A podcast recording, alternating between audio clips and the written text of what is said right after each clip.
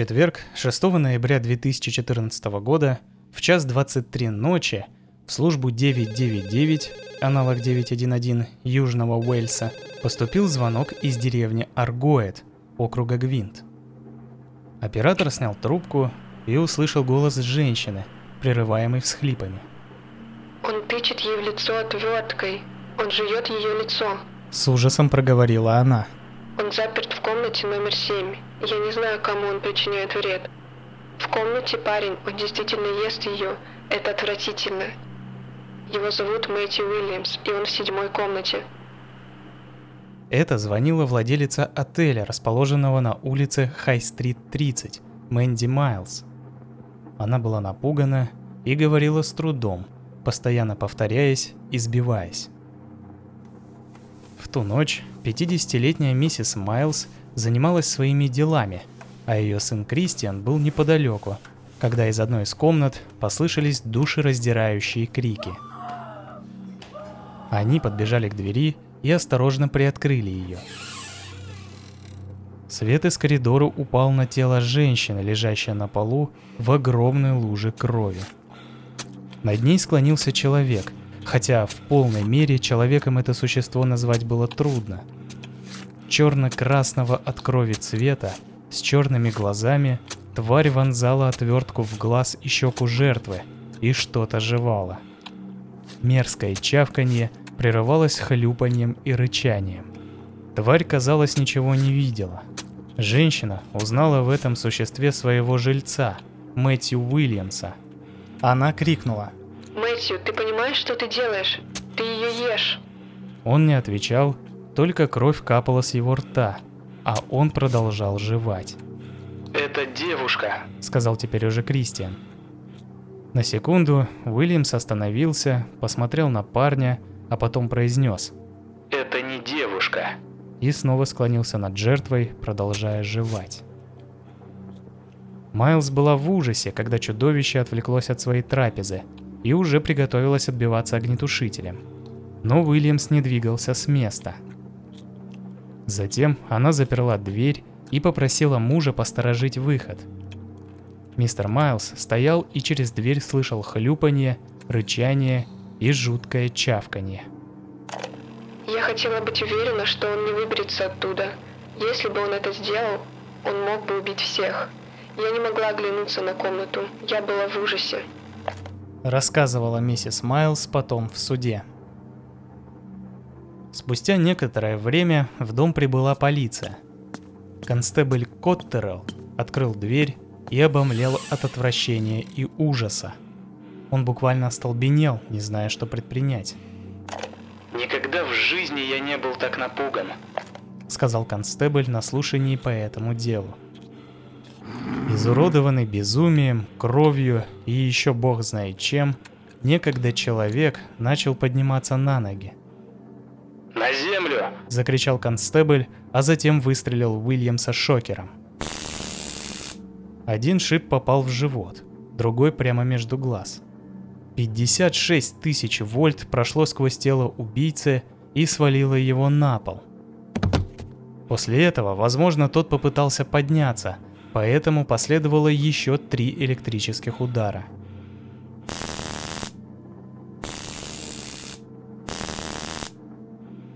Полицейский подбежал и надел на убийцу наручники и ножные ремни. Тот только продолжал рычать, словно озлобленное дикое животное – Спустя некоторое время, не доехав до участка, Мэтью Уильямс, или то, что раньше им было, умер от разрыва сердца.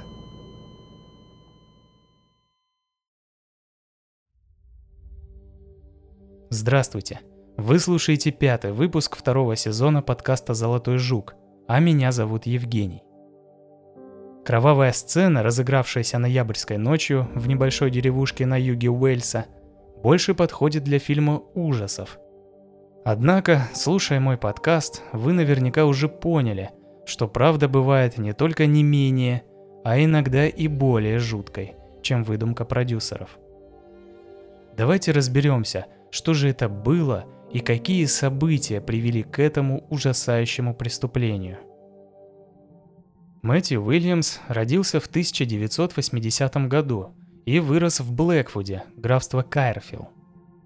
Он был старшим из четырех братьев, и они жили одной большой семьей, пока ему не исполнилось 10. Затем родители развелись. Это очень сильно ударило по мальчику, и уже в 11 лет он пристрастился к курению марихуаны. Через два года его исключили из школы за драку, а к 15 годам он вообще бросил учиться. Он пытался соскочить с наркотиков, но ему это не удалось, в результате чего последовала череда преступлений, которые в конце концов стоили ему свободы. Впервые он попал за решетку в 15 лет, а до своего совершеннолетия успел совершить 41 преступление. В основном это были разбойные нападения и ограбления.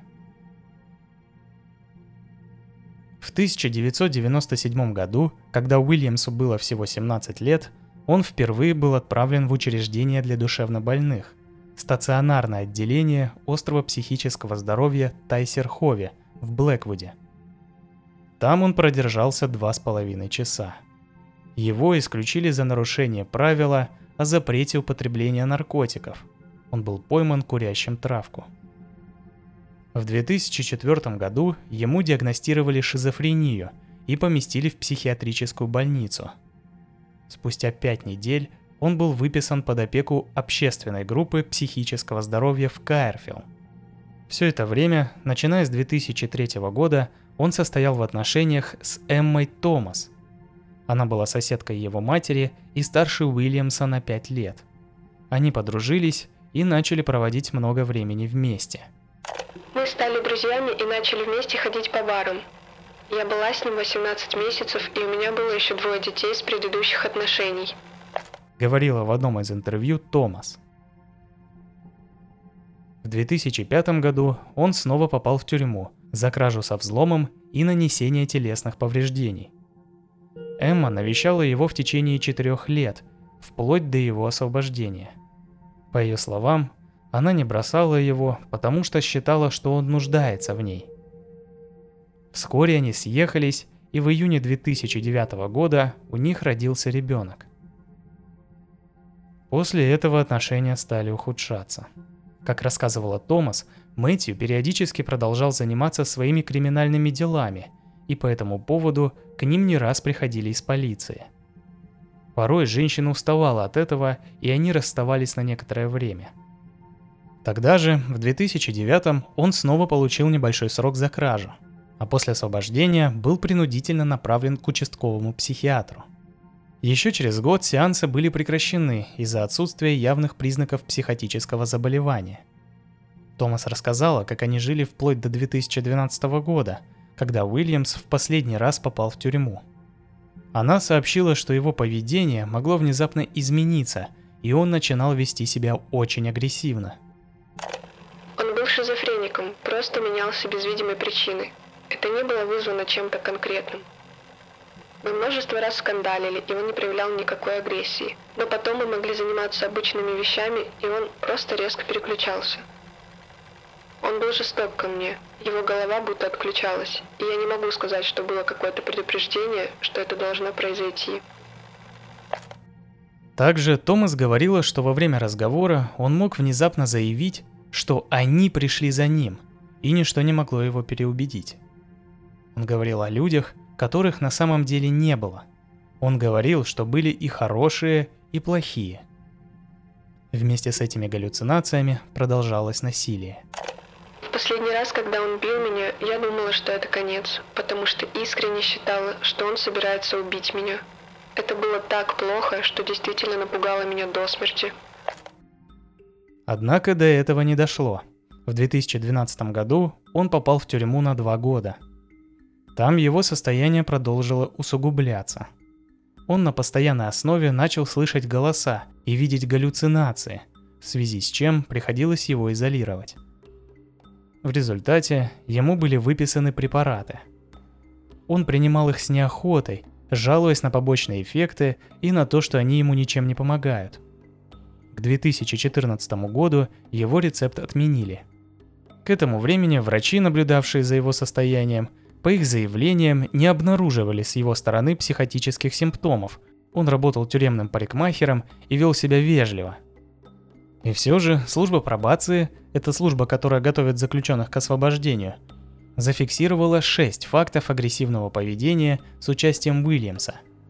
Один из них был связан с письмом с угрозами, отправленным одному из заключенных.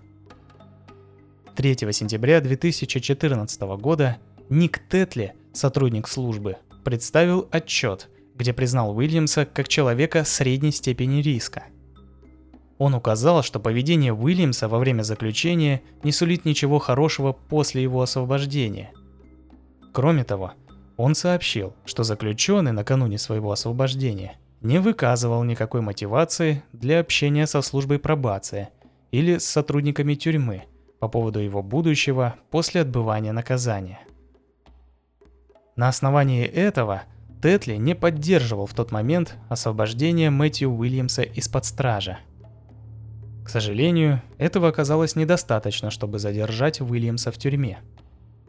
23 октября 2014 года он вышел из тюрьмы Парк абсолютно свободным человеком. Без обязательного надзора в первое время, без лекарств и без необходимости посещать местную группу психического здоровья. Это было сделано по соглашению, что он обязательно свяжется с психиатром, если почувствует какие-то проблемы. Перед выходом ему предложили обеспечить поддержку под надзором полиции – Ему могли обеспечить жилье и трудоустройство, но в обмен на испытательный срок. Уильямс отказался словами «Сыт по горло полицией и испытательным сроком за эти годы». Таким образом, он после освобождения оказался на улице без каких-либо перспектив. Он пытался найти жилье в Ньюпорте, чтобы быть поближе к отцу, но ему это не удалось. Тогда благотворительная организация поселила его в отель Серхови Армс в комнату номер 7. Владельцы любезно помогали благотворителям, позволяя вселять бездомных и временно нетрудоспособных жильцов.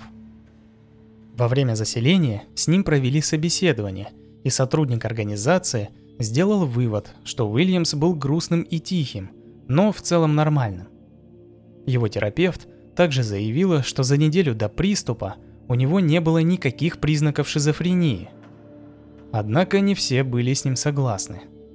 Самые близкие люди, мать, отец и его лучший друг, уже во время разбирательств сообщили, что его состояние отнюдь не было нормальным. Родни Мур, друг Уильямса, заявил, что сразу после освобождения он чувствовал себя хорошо, но уже через пару дней снова начал ежедневно употреблять алкоголь и наркотики – Галлюцинации начали возвращаться. Он видел лица на банках Кока-Колы. Мур добавил, что Уильямс был в депрессии. Мать сообщила, что незадолго до произошедшего Уильямс выражал свои сомнения по поводу своего состояния. Он говорил мне, что у него что-то не так в голове. Сказала Салли Энн Уильямс на суде. Также Уильямс лично жаловался ей, что его выпустили без медикаментозной помощи. Спустя несколько дней после освобождения в Блэквуде на вечеринке он познакомился с 22-летней Кэрис Йем. Они начали общаться, и спустя некоторое время, по словам друзей Кэрис, он пригласил ее к себе в отель. За несколько часов до инцидента мать принесла ему в комнату продукты, и чуть позже он отправил ей сообщение, что приготовил из них прекрасный ужин. А уже ночью с 5 на 6 ноября Кэрис была мертва, а Уильямс потерял человеческий вид. Тело было отправлено на предварительное освидетельствование и выяснение причины смерти. Патологоанатом МВД Ричард Джонсон зафиксировал повреждения лица и шеи острым предметом. В руках убийцы была отвертка. У жертвы отсутствовал левый глаз, уши, нос и был разорван рот – Однако каннибализм экспертиза в итоге опровергла. Можно ли было этого избежать? С одной стороны, сложно сказать, когда дело идет о тяжело больных, а с другой, есть версия, что виноват в этой ситуации не столько сам преступник, сколько равнодушная система, которая его выпустила. С этой идеей выступили отец и бывшая девушка Уильямса, та самая Эмма Томас. Более того, она заявила, что пыталась предупредить полицию, что его нельзя выпускать, но они не хотели ее слушать. Спустя годы она дала интервью британской газете Mirror и опубликовала в прессе письма и рисунки, которые Уильямс отправлял ей и отцу. Я специально не упоминал о них, когда рассказывал о заключении Уильямса, чтобы вы находились в одном инфополе с теми, кто в тот момент принимал решение о его освобождении. Все началось, когда его посадили в тюрьму в 2012 году. Он пытался связаться с Томас, даже звонил ей несколько раз. Она отклоняла звонки и пыталась жить дальше, осознавая, что им уже не по пути. Когда Уильямс понял, что поговорить с бывшей ему не удастся, он начал писать письма, куда вкладывал и рисунки. В них он угрожал самой Томас, а также писал гневные сообщения о полицейских, которых ненавидел. На одном из рисунков который Уильямс нарисовал за 4 месяца до своего освобождения из тюрьмы, изображен ухмыляющийся череп с надписью под ним. «Боже, прости меня за мои грехи и те, которые я собираюсь совершить». И еще был рисунок с такой подписью. «Как только солнце будет светить, я получу то, что принадлежит мне».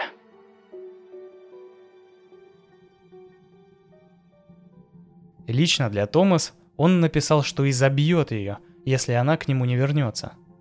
Также там были многочисленные угрозы в сторону конкретных полицейских и их семей. Имена были удалены, но я приведу часть текста его письма. Да, я знаю, где живет. Я говорю вам, я выбью из него... Я изобью его жену, его детей, всех, кто будет в его доме. Ждите и смотрите. Так что я не могу дождаться, чтобы достать пару хороших кожаных перчаток. Потому что мне сойдет с рук убийство, поверь мне. Я слишком хорош, слишком смел и слишком безжалостен. Эти письма очень сильно взволновали Энн, и она решила обратиться с ними в полицию. Когда они приехали, то сказали, что ничего не могут с этим сделать, так как напрямую он не угрожал полицейскому, а лишь выплескивал злобу в письме. Однако Томас все-таки решила написать заявление. Она писала его два с половиной часа, и оно заняло 11 страниц. В нем она описала все свои беспокойства, проблемы, которые у них возникали, и те случаи внезапной агрессии и паранойи, что происходили во время их совместной жизни. Полицейские, казалось, вообще не были намерены что-то с этим делать. Они попросили ее добавить в конце приписку, что она слишком напугана и дальше писать заявление не будет. Это было в сентябре 2014 года, буквально за месяц до освобождения Уильямса.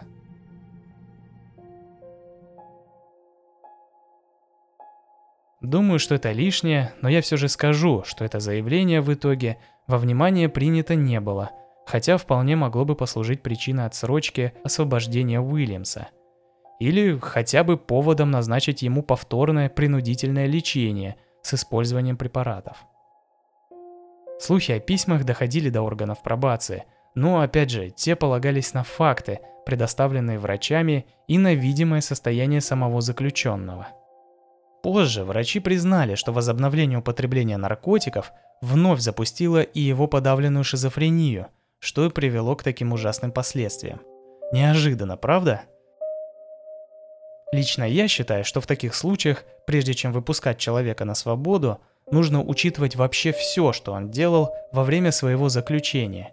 И каждая мелочь должна являться серьезной причиной, чтобы проверить, стоит ли это вообще делать. А тем более, если есть такие серьезные угрозы, хоть и косвенные. С другой стороны, врачи и правоохранительные органы вынуждены работать с фактами, бюджетами, бюрократией и так далее – их взгляд замылен. Они рассматривают множество дел ежедневно и не могут позволить себе самодеятельность без веской на то причины. А что думаете вы? На этом все. Текстовая версия с фотографиями и рисунками Доступно в группе ВК. Чтобы поддержать проект, просто поделитесь им с кем-нибудь, кому он тоже может понравиться. С вами был подкаст «Золотой жук». Спасибо за внимание и до встречи в следующих выпусках.